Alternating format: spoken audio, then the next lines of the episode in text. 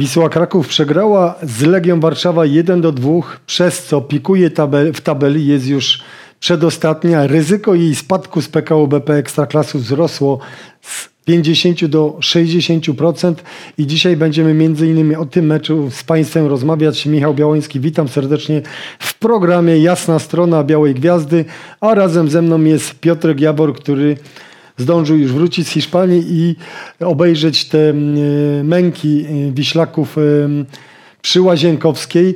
Będziemy też rozmawiać e, o zbliżającym się już wielkimi krokami, bo za niespełna dwie godziny Biała Gwiazda zmierzy się w ćwierćfinale Pucharu Polski z Olimpią Grudziądz na wyjeździe. Ten mecz będziecie mogli oglądać tylko i wyłącznie w Polsacie Sport. Już teraz zapraszamy.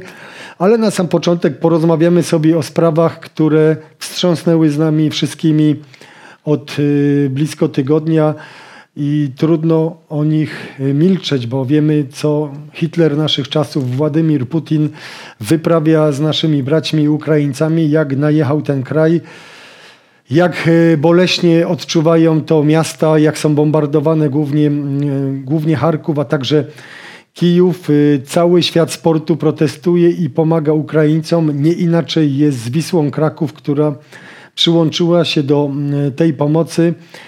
Za chwilkę porozmawiamy z dyrektorem zarządzającym TS Wisła Kraków, z panem Łukaszem Krupą, który opowie o tym, jak Towarzystwo Sportowe zaangażowało się w tę pomoc. Już y, w bursie Wiślaków y, jest 20 Ukraińców, a lada moment przyje, przyjedzie do Krakowa drużyna do lat 14 Dynama Kijów, która współpracuje, jest zaprzyjaźniona z Akademią Wisły Kraków. Halo, halo panie Łukaszu Krupo, czy jest pan, słyszymy się?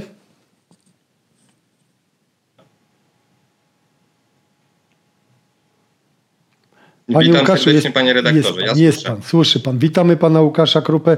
Panie Łukaszu, no gratulujemy, bardzo fajna akcja. Cieszę się, że, że, również Wisła Kraków jest na pokładzie polskiego sportu, który solidaryzuje się z Ukraińcami. Proszę opowiedzieć o tej inicjatywie, skąd pomysł, jak ona przebiega. Czyli jak zawsze w takich inicjatywach ona y, dość spontanicznie się rozpoczęła, ponieważ zwrócił się do nas jeden z przedsiębiorców y, krakowskich, pan Jarosław Musiał, z prośbą o możliwość y, pomocy Ukraińcom, którzy muszą uciekać ze swoich y, mieszkań, domów, zostawiając swoje rodziny. Głównie była to prośba dotycząca matek z dziećmi małymi, które no, zostawały w dość dużym mm, zagrożeniu u siebie w miejscowości.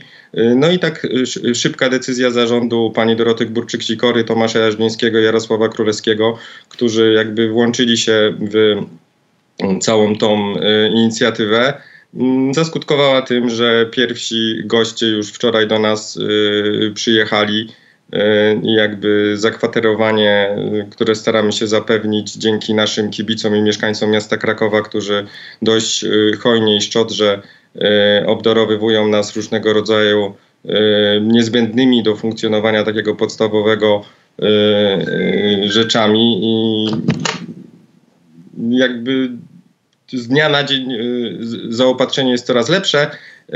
Też dzisiaj się pojawiła inicjatywa, której początek miał w Akademii Piłkarskiej E, a mianowicie ściągnięcia e, drużyny U14 Dynama Kijów, którzy już gdzieś w okolicach Lwowa się znajdują i jutro prawdopodobnie e, dotrą na Rejmonta 22 mm, razem ze swoją opiekuną. Tutaj dość spontaniczna, szybka akcja Tomasza Jażdżyńskiego w sprawie mm, łóżek, które mm, nam akurat zabrakło piętrowych łóżek, bo już wszystkie zasoby zostały wykorzystane. Y, zaowocowała tym, że zaraz zgłosiły się y, kolejne firmy, które te łóżka nam dostarczyły, więc y, jutro mają one być już u nas w pokojach. No i mam nadzieję, że y, pozostałe elementy wyposażenia, z których tak naprawdę y, przy codziennym, prozaicznym funkcjonowaniu nawet większość z nas nie zdaje sobie sprawy, że dużym problemem na przykład jest brak czajnika czy kuchenki elektrycznej, bo to mamy i nie przywiązujemy takiej wagi do mm, braku tych rzeczy. No, w takich sytuacjach doskonale y, to one obrazują, mm, w jakiej tragedii Ukraińcy w tym momencie się znaleźli. No właśnie, panie Łukaszu, czy a propos tych braków, o których pan mówi, czy jest jakaś szansa, żeby krakowianie, kibice Wisły i nie tylko mogli dołączyć do tej pomocy i ewentualnie te, te przedmioty pierwszej potrzeby gdzieś mogli dowodzić? Jak to jest zorganizowane? Czy w ogóle przewidujecie gdzieś jakieś miejsce zbiórki dla tych osób, których się, które już gościmy i których się spodziewamy? Czy ta zbiórka y, odbywa się y, jakby nieprzerwanie od soboty. Tutaj też chciałbym serdecznie podziękować pani Katarzynie Pabian, która y, troszkę przypadkiem trafiła y, do nas szukając miejskiej zbiórki. Poinform poinformowałem ją o y, zaistniałej sytuacji na, w naszym klubie że też będziemy przyjmować matki z dziećmi, jakby dość spontanicznie roz, rozpowszechniła tą informację wśród swoich znajomych i jakby pierwsze zaopatrzenie, które y, od niedzieli rano już do nas do, do, dotarło, jakby y, zagwarantowało, zapewniło y, te wszystkie podstawowe potrzeby.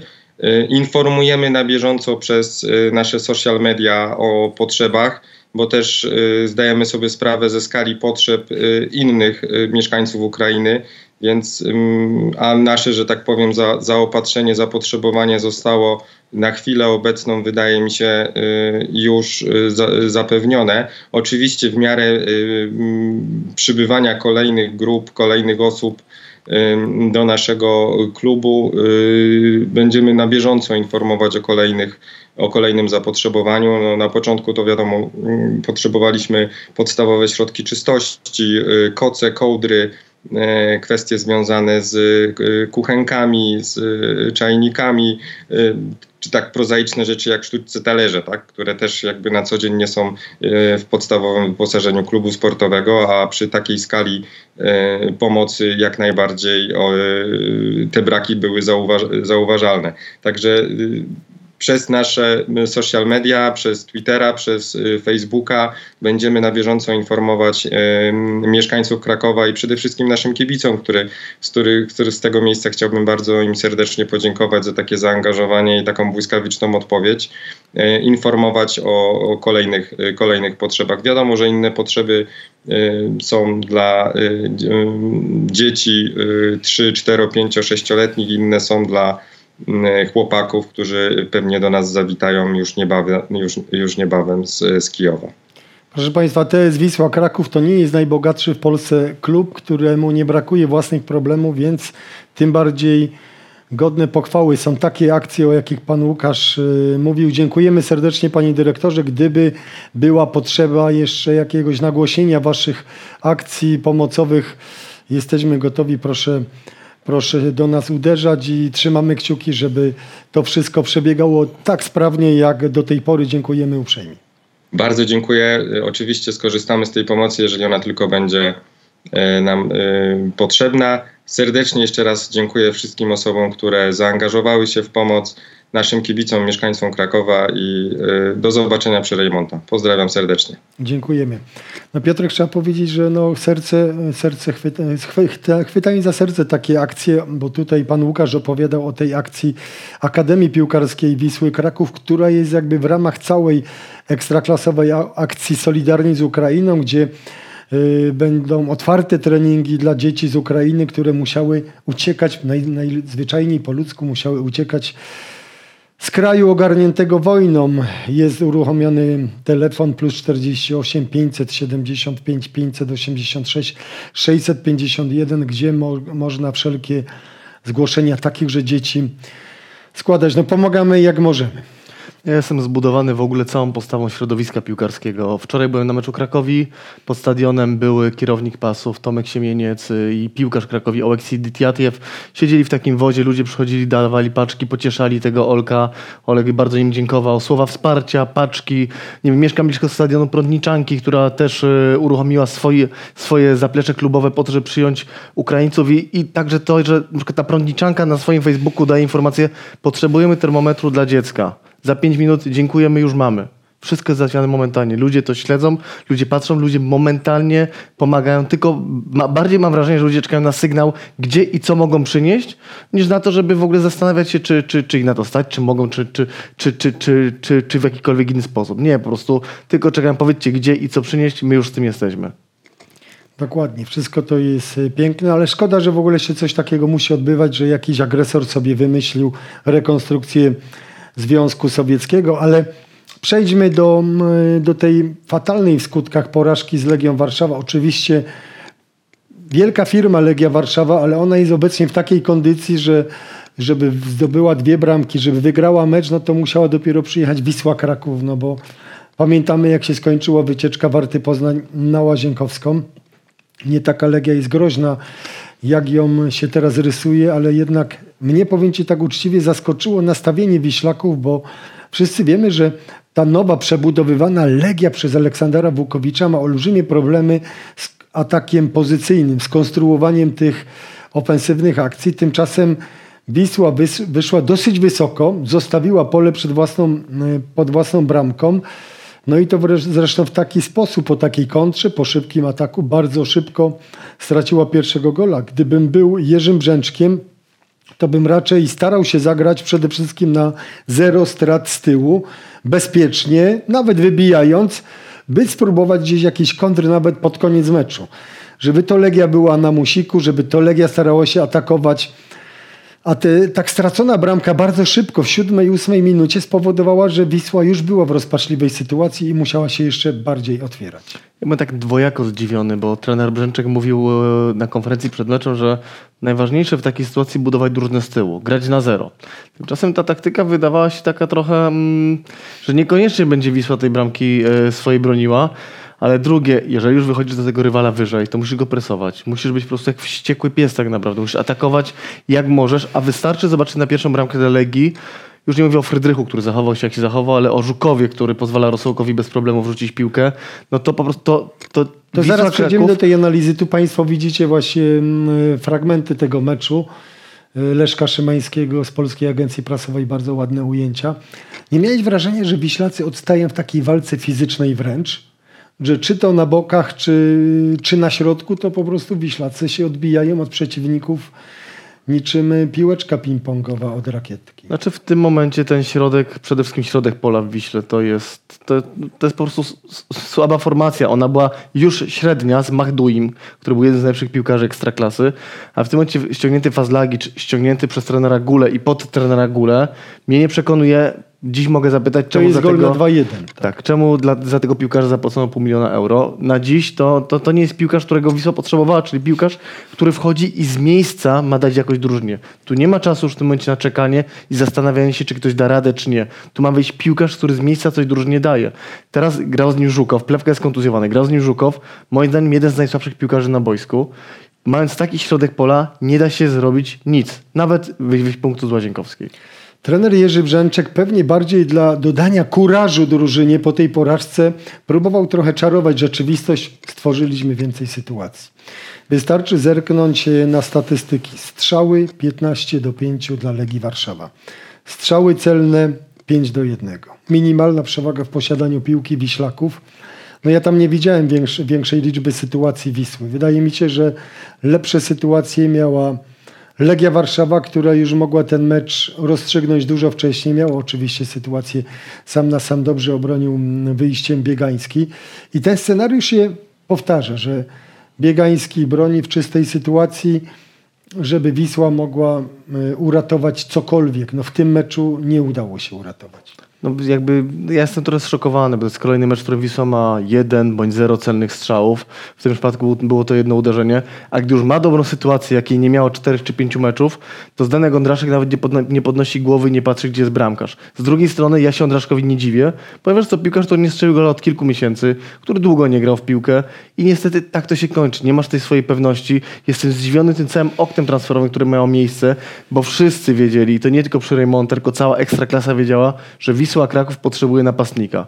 Tymczasem Felicio Brown Forbes no dostał wolne, bo miał iść na transfer. No, teraz to jest skandal. Ale teraz nagle słyszymy, że jednak ten Brzęczek mówi, że Felicio ma zostać. Ten transfer, Więc tak. Felicio w tym momencie ma, ma gorączkę, zostaje 11 kolejek do, do rozegrania, a Wisła bez, jest bez napastnika i bez zawodnika, który, który powinien być w treningu. Jan Kliment, jakim jest piłkarzem, każdy widzi, a jeżeli chodzi o Zdenka Ondraszka, to wszyscy żyją nadzieją, że ten Kobra w końcu odpali. Mhm. Tylko, że ten Kobra jest Kobrą starszą o 3 lata i jak sobie radzi widzieliśmy przy Łazienkowskiej, a więc ja nie wiem, w jaki sposób można było w taki, tak przespać okno transferowe, wiedząc, jakie się ma problemy.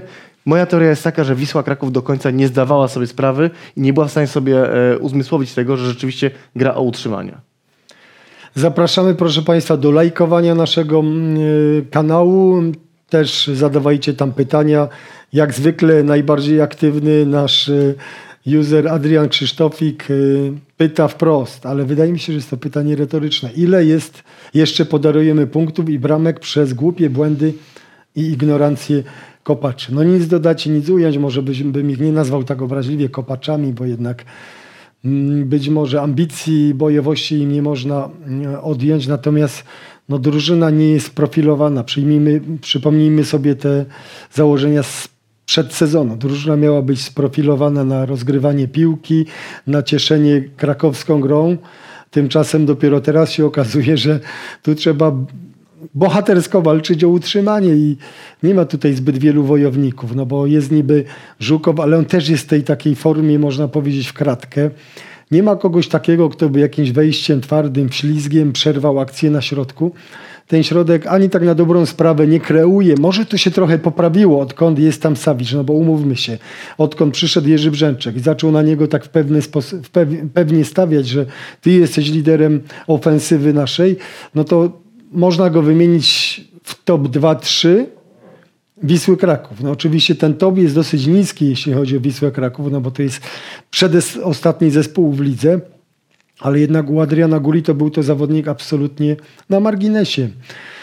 Natomiast no, no, nie ma wojowników i nawet ten Michal Frydrych, który był do niedawna takim zdecydowanym liderem, no to jak za chwilę przejdziemy do analizy bramek, no to on miał udział przy obu bramkach, bo możemy powiedzieć, że przy tej drugiej został uderzony łokciem w twarz, no ale najpierw y, pozwolił przeciwnikowi wyjść w powietrze o dwa piętra wyżej niż on sam wyskoczył. No najzwyczajniej Michal już w tym wieku po prostu nie nadąża za tymi akcjami rywali, tak jak je prowadziła Legia Warszawa.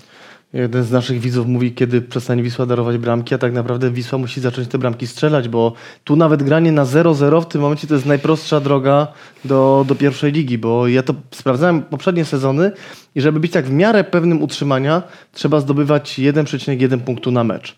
To by oznaczało, że Wisła w ostatnich 11 e, kolejkach musi zdobyć 16 punktów, żeby się utrzymać. To oznacza wygranie pięciu spotkań, zremisowanie jednego. To oznacza zrobienie jakiejkolwiek serii, czego Wiśle w tym sezonie się nie udało. Sytuacja naprawdę w tym momencie jest dramatyczna. Niektórzy kibice może myślą sercem i mm, myślą, że przecież Wisła Kraków nie może spaść.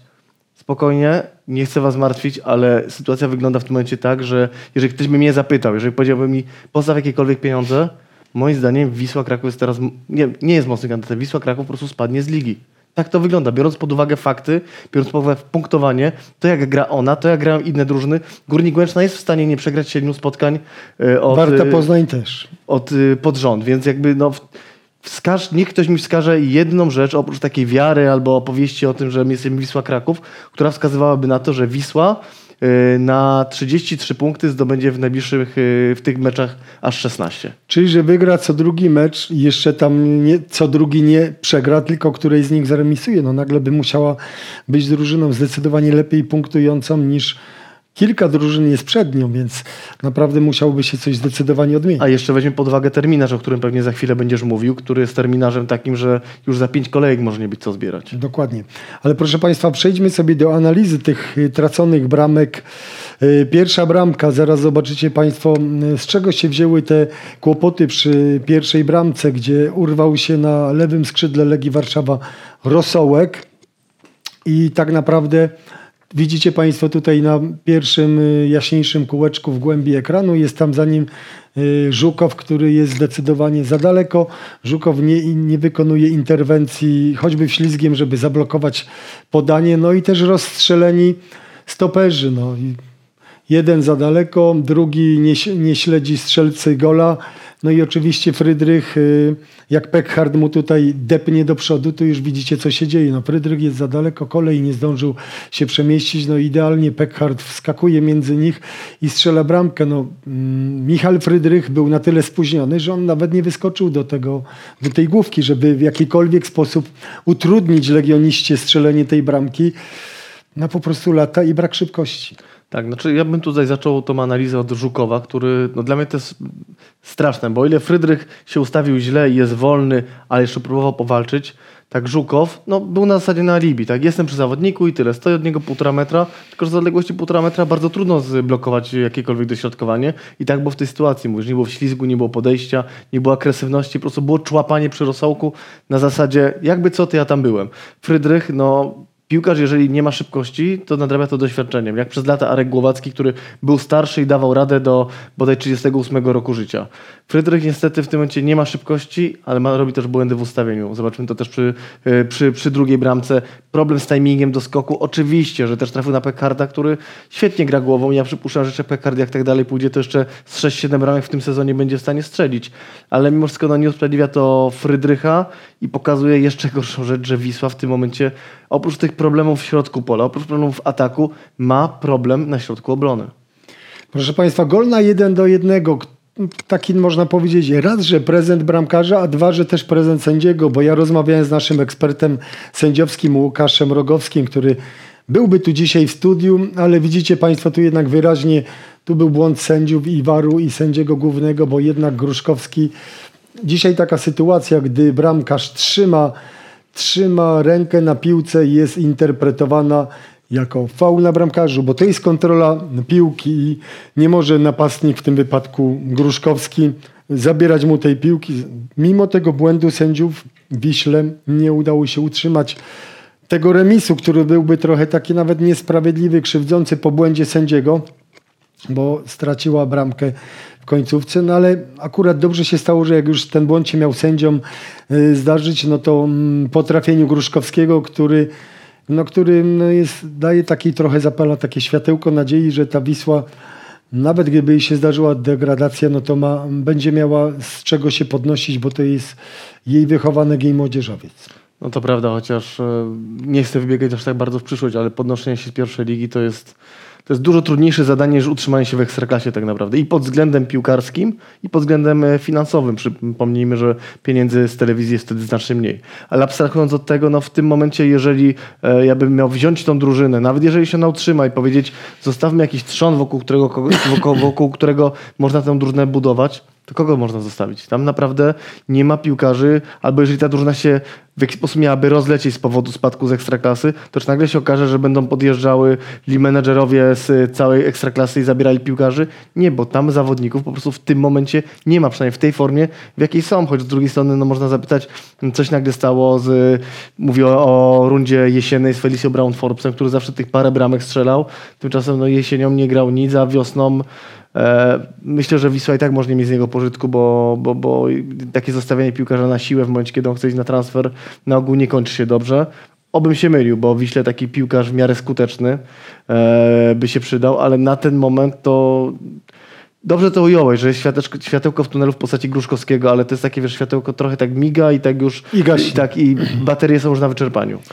Błażej 55 pisze wprost. Uważam, że Wisła Kraków powinna się uczyć grać od piłkarzy z futbolu. Tam jest zaangażowanie, walka, mają więcej ograniczeń niż zdrowi piłkarze, a mimo tego po prostu widać, że tą walką e, skutecznie działają. E, przejdźmy do mm, tej bramki, która zdecydowała o tym, że Legia Warszawa cieszyła się ze zwycięstwa. No ja bym tu miał wielkie pretensje jednak do Łukasza Klimenta, bo on wszedł na końcówkę. Świeży, wypoczęty facet. I ostatnio cały czas o nim rozmawiamy.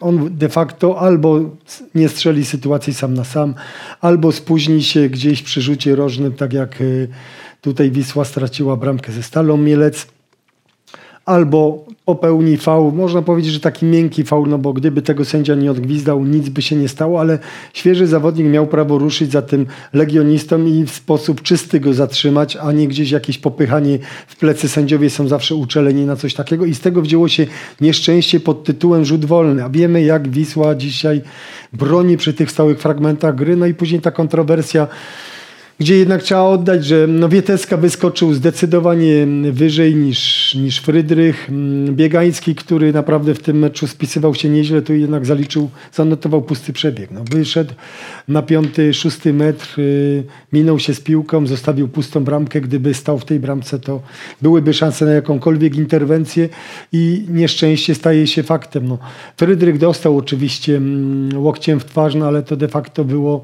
tu już jest moment strzału, tuż po strzale już właściwie. Gdyby ten Frydrych wyskoczył wcześniej do piłki, jestem w ogóle zaskoczony tym timingiem Frydrycha, który zawsze był. Albo na, brakiem timingu. Dokładnie, który był na niezłym, dość wysokim poziomie. W tym momencie to, co on wyprawia, to, to no, najsłabszy piłkarz Wisły, w ogóle bez, bez żadnego, e, bez dyskusji. No Biegański, ja mam wrażenie, to tak trochę jak z Klimentem, że ci piłkarze mm, z jednej strony robią głupie rzeczy, a z drugiej wynika to z tego, że oni by już tak bardzo chcieli, żeby to jeden jeden się utrzymało, żeby coś skończyło, żeby kogoś zatrzymać za wszelką cenę, ale w momencie, kiedy zaczyna ci się palić, to robi rzeczy głupie. Zrobił rzecz głupią Kliment, zrobił głupią rzecz Biegański, a, a Frydrych zachował się, no nie wiem, ciężko powiedzieć, że po juniorsku, bo czasami junior to w takim przypływie emocji to podskoczy wcześniej, a nie tak późno jak Frydrych. Ogólnie dla mnie na dziś obraz Wisły jest taki, że tam może ktoś by chciał walczyć i może jest ekipa, która, która jest w stanie e, się postawić jakiemuś rywalowi, ale ten zespół jakoś mentalnie jest totalnie porozbijany. Ja liczyłem na to, że jak przyjdzie Jerzy Brzęczek, to ten mental wskoczy naprawdę na wysoki poziom. Jerzy Brzęczek przed meczem z Legią mówi, widzę coraz większą pewność siebie i liczę, że nas się będzie nakręcać. Nagle bum, przegrywasz 1-2 z Legią Warszawa, no w taki sposób pewności siebie y, nie zdobędziesz. Rozmawiałem ostatnio z Francem Smudą, który będąc jeszcze ze swoją wieczystą Kraków na zgrupowaniu w Turcji, skąd wrócił w minioną sobotę, strasznie się zmartwił Wisłą Kraków. Powiedział mi tak, słuchaj Michał, jeżeli Wisła spośród tych czterech meczów, gdzie wiadomo było, rozmawialiśmy tuż przed wyprawą Wisły do Legii Warszawa, no to wiadomo było, że Legia, Lechia, później Pogoń, Piast, Lech Poznań tu i dopiero później Piast Gliwice. Jeżeli ona w tych czterech meczach z Lechem, kończąc ten czwórmecz, nie zacznie regularnie punktować, to może być adios. No i tu faktycznie jest trochę nóż na gardle, no bo trener Brzęczek do tego meczu z Olimpią przejdziemy za chwilę. Wiślacy pewnie są w drodze już na sam stadion. Na pewno nie podejdzie ulgowo do, do meczu o półfinał Pucharu Polski, mając y, drużynę z trzeciej ligi, a więc z czwartego poziomu rozgrywkowego jako przeciwnika. W Gdańsku, no to wiadomo, wiemy, że tam ostatnio opadł Lech Poznań. Później jest terminarz też brutalny. Tak naprawdę nie ma gdzie za bardzo punktować. No tutaj jest trudno szukać nadziei akurat w terminarzu, bo gdy przeanalizujemy sobie Brookbet Termalika, z kim on gra i jak on gra, bo widzieli wczoraj na Krakowie, że ten Brookbet nie wygrał przypadkowo z Krakowią, która po odkąd ją objął Jacek Zieliński nie jest takim zespołem, y, którego nie da się oglądać jak za czasów Michała Probierza i punktuje całkiem nieźle. Tymczasem te słoniki, raz, że ściągnęły tego Meszanowicza, który zdobył wczoraj dwie bramki w jednej połowie, kiedy się ostatnio Wiśle zdarzył napastnik strzelający w jednej połowie dwie bramki na, na ma napastników, zwycięstwa. przez sezon strzelają po dwie No bramki, właśnie, więc, i więc jakby gdy tu mają. przeanalizować, że za chwilę Brookbet grał u siebie z Zagłębiem Lubin, że za chwilę Brookbet y, gra z Górnikiem Zabrze i ma Radomiaka u siebie teoretycznie walczącego o puchary, ale jako Beniaminek ten Radomiak, to on tam za te puchary umierać nie będzie, a jednak Wisła ma, ma terminarz dużo bardziej naprawdę jest taki no, wymagający. No, Wymień jak- te zespoły, bo to naprawdę te cztery drużyny to no, zaczyna się na Lechi, później jest Lech u siebie. Lech u siebie, tak 13 Lech u siebie, później Wisła Kraków jedzie do Szczecina, to jest 18 marca. do Szczecina. do Szczecina, gdzie Czyli wicelider, Szczecin jest lider, cały czas wicelider. i przyjeżdża tutaj w kolejce 2-3 kwietnia przyjeżdża Piast Gliwice. No Trzy pierwsze mecze tak naprawdę, czyli y, Lechia, Lech, y, Pogoń, całkowity czub tabeli. może sama być góra, 0 punktów, albo może być jeden 0 punkt. punktów. Albo a, jeden punkt. a mówiliśmy, że trzeba 6 meczów wygrać z 11. Jak przegrasz No 3, albo nie wiem, nawet je To poremisujesz, trzeba będzie już wygrać wtedy z 9-6. tak. I to jest... To, punktowanie jak mistrz Polski by musiało być. Tak już. naprawdę jakby to, gdzie jest Wisła w tym momencie, nie wygląda jeszcze tak tragicznie w zestawieniu, jakie Wisła ma terminarz przed sobą. Bo z samym dołem tabeli Wisła już grała po dwa mecze. Zagłębie Lubin, Termalika, Łęczna, Legia Warszawa. Wisła grała po dwa mecze i nie była w stanie tam uciłać na tyle punktów, żeby mieć dzisiaj spokój. Wisła w tym momencie jest naprawdę w ogromnych opałach, a przede wszystkim pokazuje to terminarz. Ale proszę Państwa, Wisła nie zamierza wywiesić białej flagi. Działacze starali się pomóc Jerzemu Brzęczkowi tuż przed zamknięciem okna transferowego, co nastąpiło o północy. czyli 16,5 godziny temu, zakontraktowali napastnika Elvisa Manu, który ostatnio y, nie, miał klubu, bo 5, 5 grudnia zagrał ostatni mecz w Łudogorcu Razgrad, czyli w lidze bułgarskiej, tu go Państwo widzicie. Natomiast y, w tym sezonie dla Łudogorca on ma 25 meczów, 6 goli i 2 asysty. Niezłe statystyki. Może grać w ataku, może być też pomocnikiem. Y, jak oceniasz ten transfer? Czy to może być takie światło w tunelu, że to będzie zawodnik nie tylko do walki, tak jak jest Ondraszek, czy nie, do, nie tylko do statystowania, tak jak jest Kliment na razie, tylko facet, który daje jakieś liczby. Znaczy, to może być niezły zawodnik, tylko tyle, że ja nie tego oczekiwałem. Ja tutaj liczyłem na snajpera z prawdziwego zdarzenia. Liczyłem tutaj, nie wiem, na Turgemana. Tego, mhm. tego pokroju piłkarza. Przychodzi, gra pierwszy mecz, strzela bramkę, strzela drugą yy, i widzisz, że wprowadziłeś jakoś na dzień dobry. Yy, a to jest taki zawodnik, który, yy, od którego nie możesz wymagać w tym momencie strzelenia tego, co ci potrzeba, czyli 6-8 bramek do końca rundy, skoro on w ciągu sezonu strzela 6 bramek. To może być też zawodnik, którego, który będzie przestawiany na skrzydło, więc powiedzmy, że przy dobrych wiatrach będzie to piłkarz pokroju Jeboacha. A z Jeboachem Wisła też y, w tej lidze nie dzieliła i nie rządziła, szczególnie jeżeli chodzi o ten sezon. Miałem nadzieję, że tu przyjdzie albo napastnik z prawdziwego zdarzenia, albo to będą dwa transfery, że to będzie skrzydłowy i napastnik, bo jeżeli tak jak wspominałem, no ja tym oknem transferowym, tym co się na początku dzieje, no jestem po prostu zdruzgotany, bo wzięto piłkarzy na odbudowę w tym momencie, a tu okazuje się, że tego czasu na odbudowę nie było. No tak, to jest zawodnik y, Feyenoordu, mówię cały czas o Elvisie Manu, wychowanek Feyenoordu Rotterdam, który y, miał na rozkładzie i Brighton, i Huddersfield, Go Ahead Eagles, y, grał też w lidze chińskiej.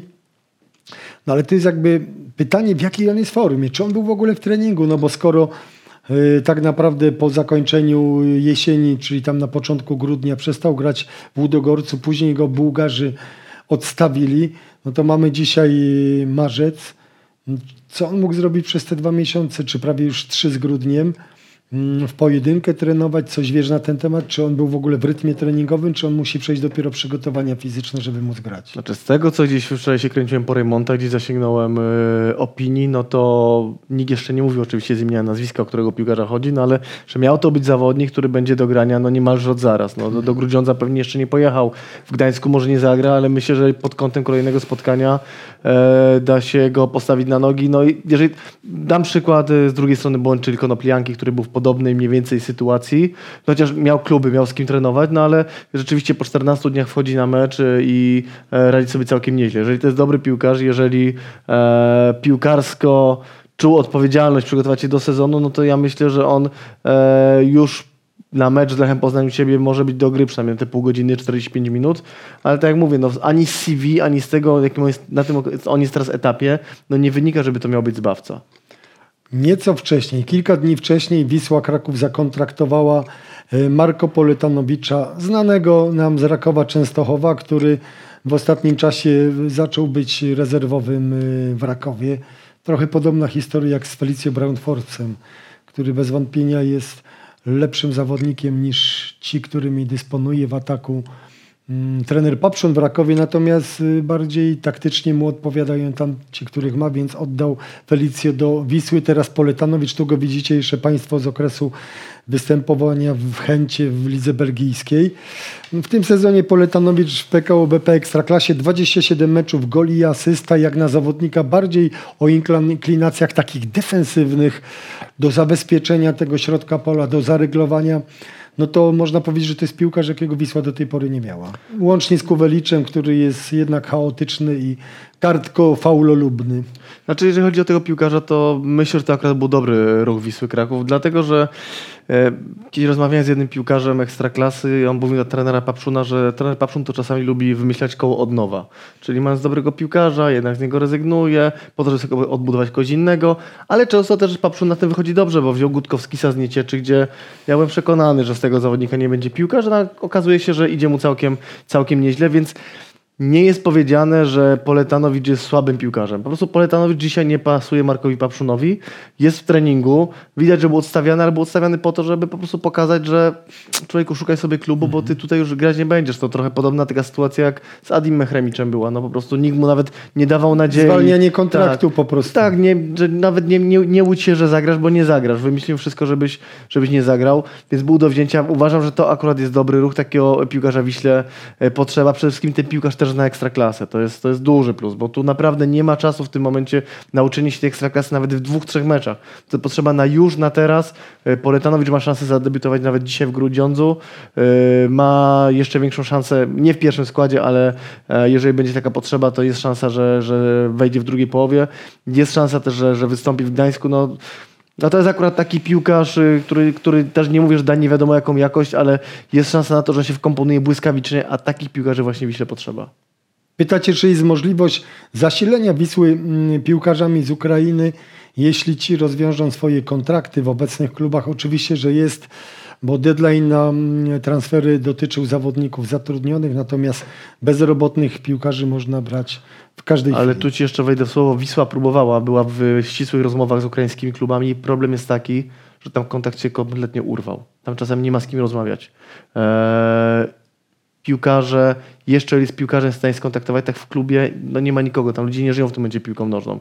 Jakby fajnie, że jest otwarte to okienko przez PZPN, ale wczoraj to usłyszałem w Wiśle, tam nikt nie myśli o piłce nożnej. Nikt nie myśli o tym, żeby ci w tym momencie piłkarza sprzedać, oddać, wytransferować. W tym momencie tych ludzi, dla nich piłka nożna to jest rzecz trzeciego, czwartego rzędu. O tym nikt nie myśli, nikt nie mówi i nawet jak się chciało jakiegoś piłkarza stamtąd wziąć, to nie ma takiej po prostu możliwości. No tak, tam ci piłkarze z Ukrainy, proszę Państwa, teraz biorą broń w, rę, w rękę i robią koktajle Mołotowa, by poradzić sobie z rosyjską inwazją.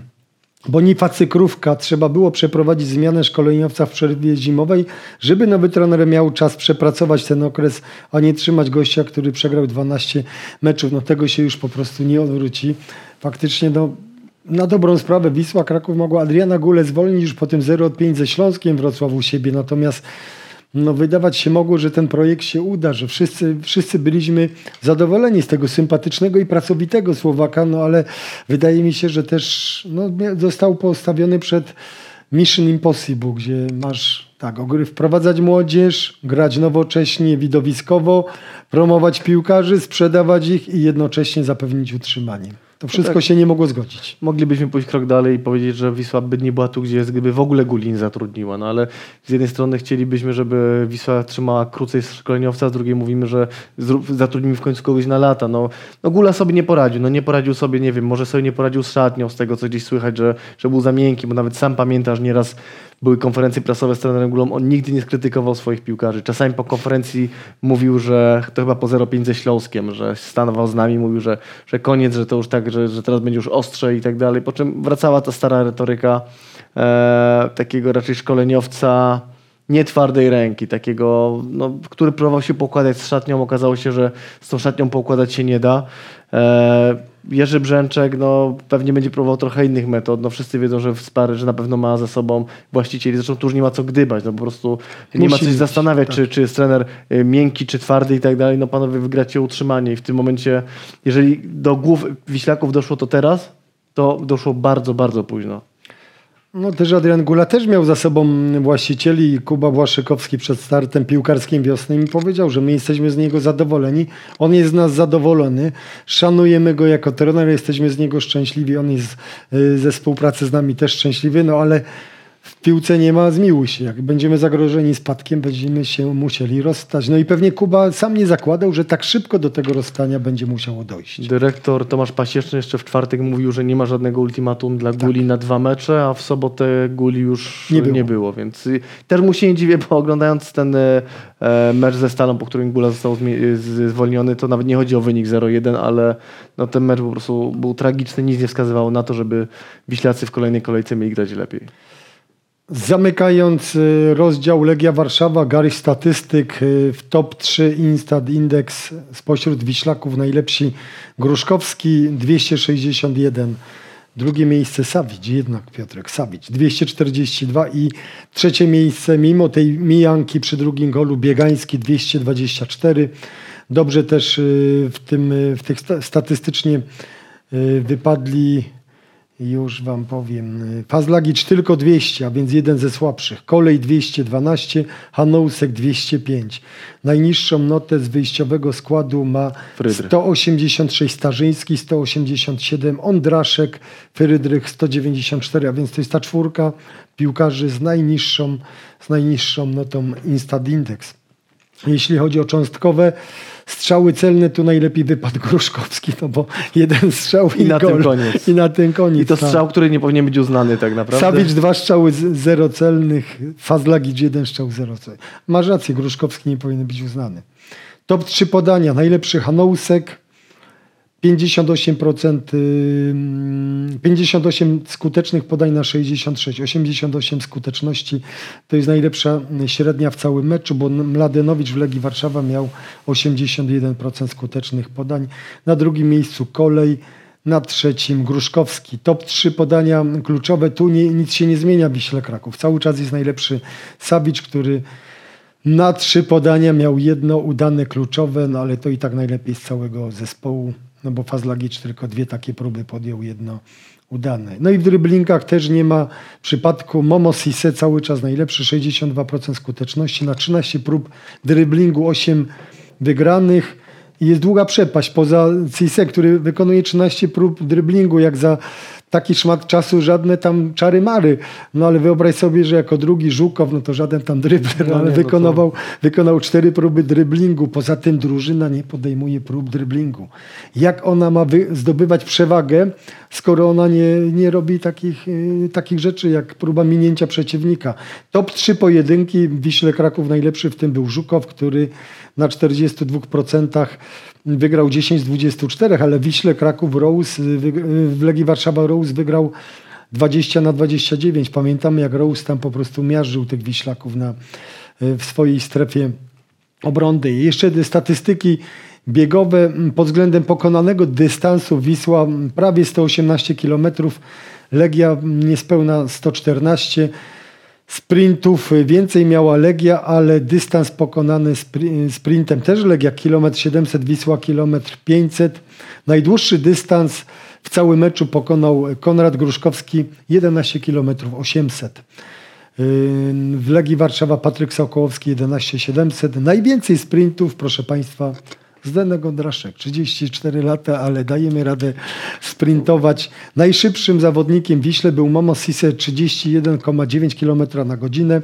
W Legii Warszawa Filip Mladenowicz, 32,14. Hmm, proszę Państwa, przejdźmy teraz do tego, co już za godzinę i kwadrans. Piotrek Kamery Polsat Sportu już się grzeją. Mecz z Olimpią Grudziądz.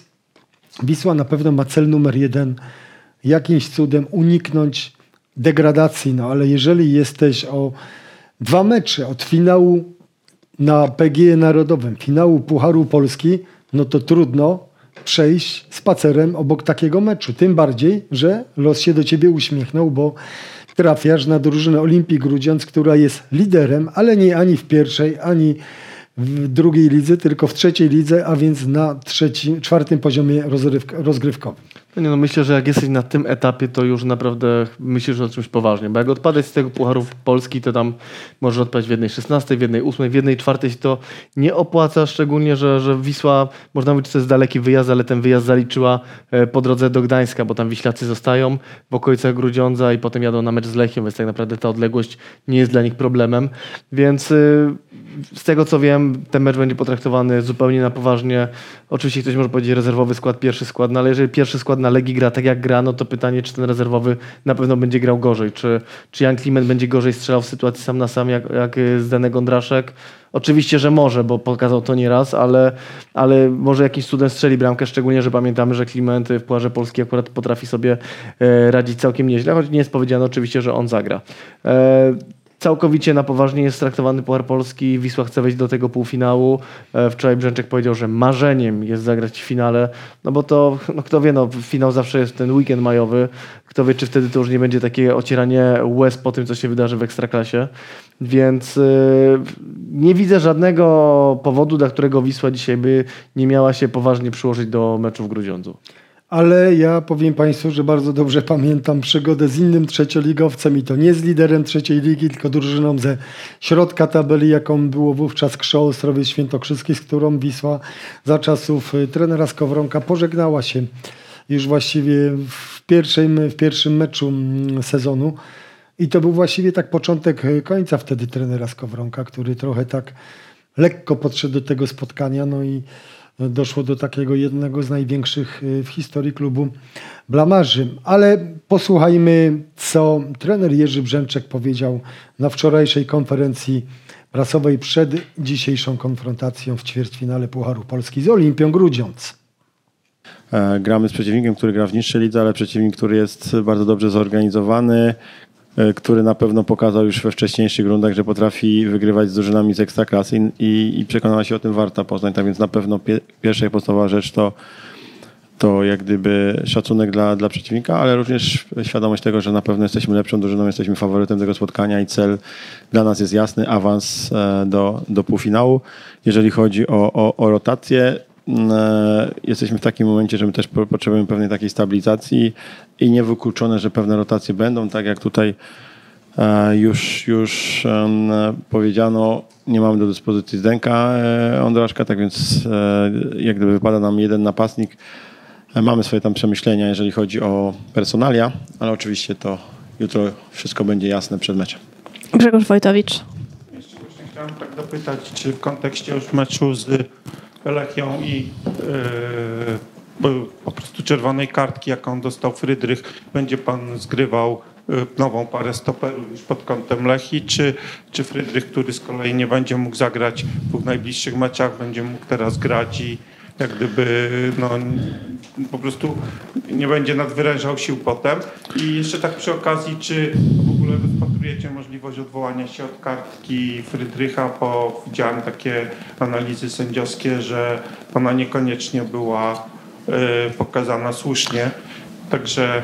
Okay. Na pewno, jeżeli chodzi o odwołanie takowe, bodajże zostało przygotowane, nie wiem, czy już zostało wysłane, ale na pewno będziemy się od tej kartki czerwonej mm, e, Frydrycha odwoływać. E, to jest rzecz pierwsza i bardzo dla nas ważna. Oczywiście czekamy, czekamy na decyzję, jak będzie wyglądać z tą kartką, ewentualnie czy ona zostanie anulowana, czy będzie e, Michał, Michał e, musiał pauzować.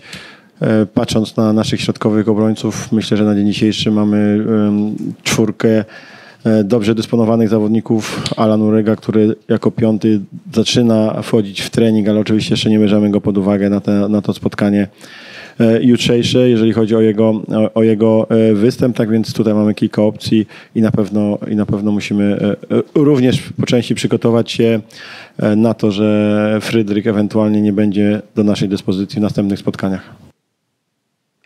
Na szczęście, proszę Państwa, komisja ligi stanęła na wysokości zadania i już po tej wczorajszej konferencji prasowej trenera Brzęczka anulowała tę kartkę, a więc kapitan Wisły Michał Frydrych będzie mógł spokojnie grać w Gdańsku, ale i tak Piotrek trzeba powiedzieć, czy z Frydrychem, czy bez Frydrycha to mecz w Gdańsku, no to znowu tam zdobycie punktu to bardziej w kategorii cudu należy rozpatrywać, no bo nie chodzi o to tylko, że Lechia jest nie wiadomo czy poza zasięgiem, tylko bardziej problemy są właśnie Wiśle Kraków, że ona dzisiaj nie prezentuje się dobrze ani z tyłu, ani z przodu że tak naprawdę nie, wie, nie wiadomo na czym ona ma opierać nadziei, bo, bo nie powiesz mi, że nagle wejdzie Poletanowicz i Pstryk, to, że to jest gość, który będzie takim game changerem dla Wisły Kraków. Tak, tylko że jakby tak naprawdę w tych czterech meczach musisz liczyć na cud, że w którymś momencie odpalisz, że któryś e, z tych drużyn, która jest tych top 5 w Ekstraklasie, po prostu uda ci się pokonać to prze, przekonująco i to będzie taki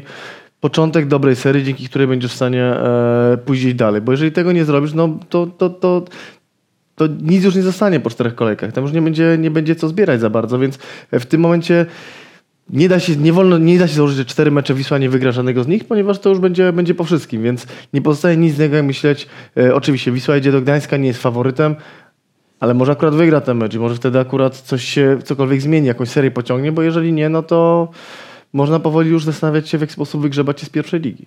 Stefan pisze, że zęby mnie bolały, jak oglądałem mecz E, Legia Wisła. No, aż, aż to po prostu brzmi brzmi bardzo tak y, anarchistycznie, aczkolwiek no, taka była prawda. No, dawniej mecz Legia-Wisła to była rywalizacja o mistrzostwo, emocje. Cała Polska się tym interesowała i był jakiś poziom, a dzisiaj naprawdę ani poziomu, ani intensywności.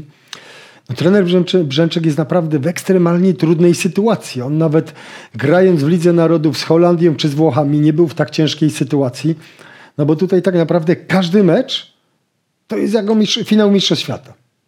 Nie możesz przegrać, bo jak przegrasz, no to już za chwilę tego nie odrobisz. My tu już odliczamy, że za chwilę, jeżeli z, tych, z tego trójmeczu, który jest szalenie trudny dla Wiślaków, no bo to są drużyny bijące się albo o, o Mistrzostwo Polski jak Pogoń Lech, albo o top, y, top 3, top 4 jak Lech, jak Gdańsk, no to jak stamtąd wrócisz z jednym punktem, no to już można będzie spokojnie już przebudowywać zespół pod kątem walki o powrót do ekstraklasy. To prawda, tak trochę wygląda, jakby ktoś sobie nie zdawał sprawy z tego, że te początkowe mecze były absolutnie kluczowe. Z Łęczną, ze Stalą Mielec, z Rakowem ok, no tu można było kalkulować tą porażkę, chociaż nie zgadzam się z tym do końca, bo, bo tak każdy mówi, że, że mogli, że wiadomo było raczej, że przegramy w Częstochowie, ale, ale trzeba było chociaż dobry, dobry styl pokazać.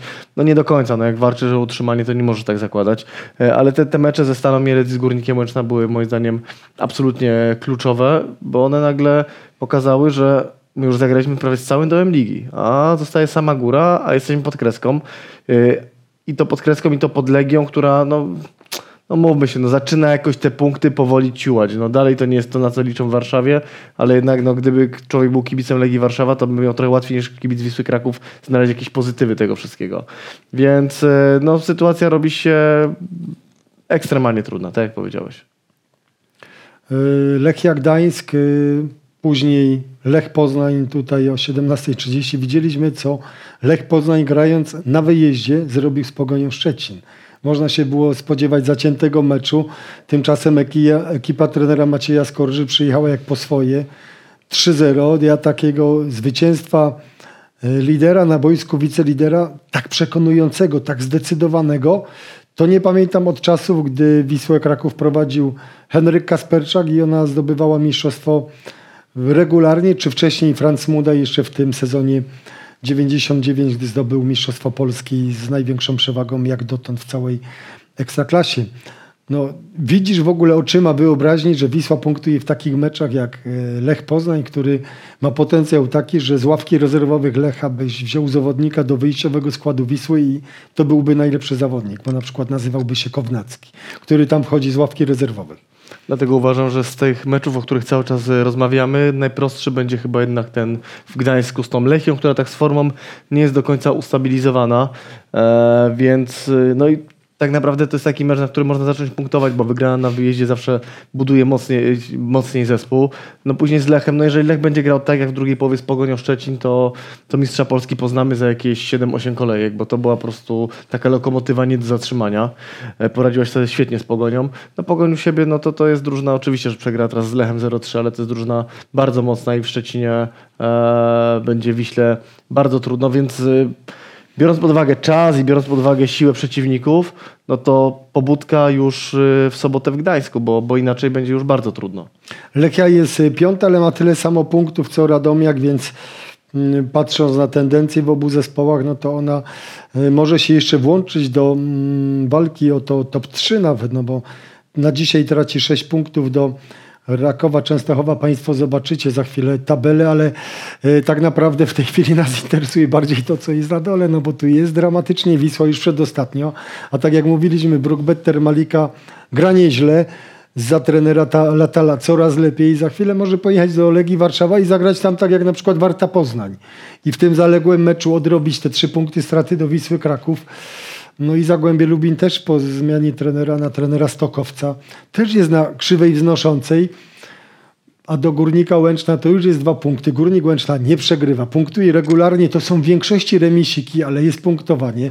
Trener Szulczyk z Wartą Poznań też, no te dwa punkty dzisiaj na, po 23 kolejkach, no to naprawdę to jest duża zaliczka jak na tak słabo punktującą Wisłę Kraków. Tak, ale jeszcze raz powtórzę, że bardziej by się Państwo przerazili, gdybyście zobaczyli, jak wygląda terminarz. Z kim jeszcze gra właśnie Termalika, z kim gra Warta, a z kim gra Wisła Kraków, szczególnie w najbliższych meczach. Bo te dwa punkty to jest odległość jednego meczu i do tej pory kibice Wisły byli tak uśpieni, bo ta Wisła cały czas, może nie kibice Wisły, może my wszyscy, może zarząd przede wszystkim, albo i piłkarze byli uśpieni, bo ta Wisła cały czas była nad tą kreską. A nagle, gdy pod tą kreskę wpadła, to okazało się, o kurczę, to my jeszcze mamy takie tragiczne mecze, jesteśmy pod kreską, zaraz nas prze, przes- przeskoczy nieciecza. I ten scenariusz jest bardzo prawdopodobny. Trener Brzęczek też po meczu z Legią y, wyraził takie duże słowa mm, krytyki co do sędziego. No ja się zgadzam, że to nie było najlepsze sędziowanie, ale czy, y, w, czy w perspektywie tej dramatycznej walki o utrzymanie, czy to jest dobra taktyka, żeby czepiać się jeszcze sędziów? No bo umówmy się, środowisko sędziów jest dosyć solidarne. Oni bardzo szybko się ze sobą komunikują, śledzą to, co mówią trenerzy i takie wywieranie presji na nich boi się, że może Wiśle zaszkodzi, że za chwilę następny jakiś arbiter, jak będzie miał sytuację wątpliwą, no, dać karnego przeciwko Wiśle, czy nie dać, to może gwiznąć na niekorzyść. Czy mm, w drugą stronę, dać dla niej karnego, czy nie, a może tu nie było jednak faulu, promujmy, mm, promujmy mm, agresywny futbol w Ekstraklasie, to może się jednak odbić czkawką takie, taka taktyka trenera Brzęczka. Ja to trochę odebrałem, jak tonący brzytwy się chwyta i to też na pewno były emocje, bo pierwsze słowa padły zaraz po meczu krytykujące sędziego. Eee, myślę, że już w poniedziałek, jeżeli chodzi o kartkę Frydrycha, to trener Brzęczek może wystarczyłoby, jakby powiedział, że odwołaliśmy się do Komisji Ligi i mamy nadzieję, że uwzględni nasze odwołanie, ponieważ Michał Frydrych nie powiedział nic złego. Tymczasem ten wywód był dłuższy. Eee, kończący się słowami, po co ci panowie są e, i apelem o zdrowy rozsądek. E, Nie wiem, czy to jest dobra taktyka. Szczególnie mnie to trochę zirytowało, że wydarzyło się to po meczu, w którym no, Wisła dostała jednak lewą bramkę i to była najbardziej lewa z wszystkich bramek, e, jakie można było dostać. Taki błąd arbitrów, no niemalże porównywalny do błędu sędziego Jarzębaka przy Reymonta jak gra Legia i piłka była wyciągnięta z linii. Tylko tego można nie zauważyć, a ja przeglądałem od razu Twittera po tej bramce, przy tym halo, przecież to jest źle uznana, to jest nieprawidłowo uznana bramka, ponieważ przepisy, nowoczesne przepisy w piłkę nożną mówią, że to jest faul na bramkarzu i powinna uznawać Legia, więc jeżeli... Ja powiem Ci tak, że zadzwoniłem na żywo, zawsze lubię to robić. Jak jest jakaś kontrowersja, od razu Łukasz Drogowski. Halo Łukasz, co o tym sądzisz?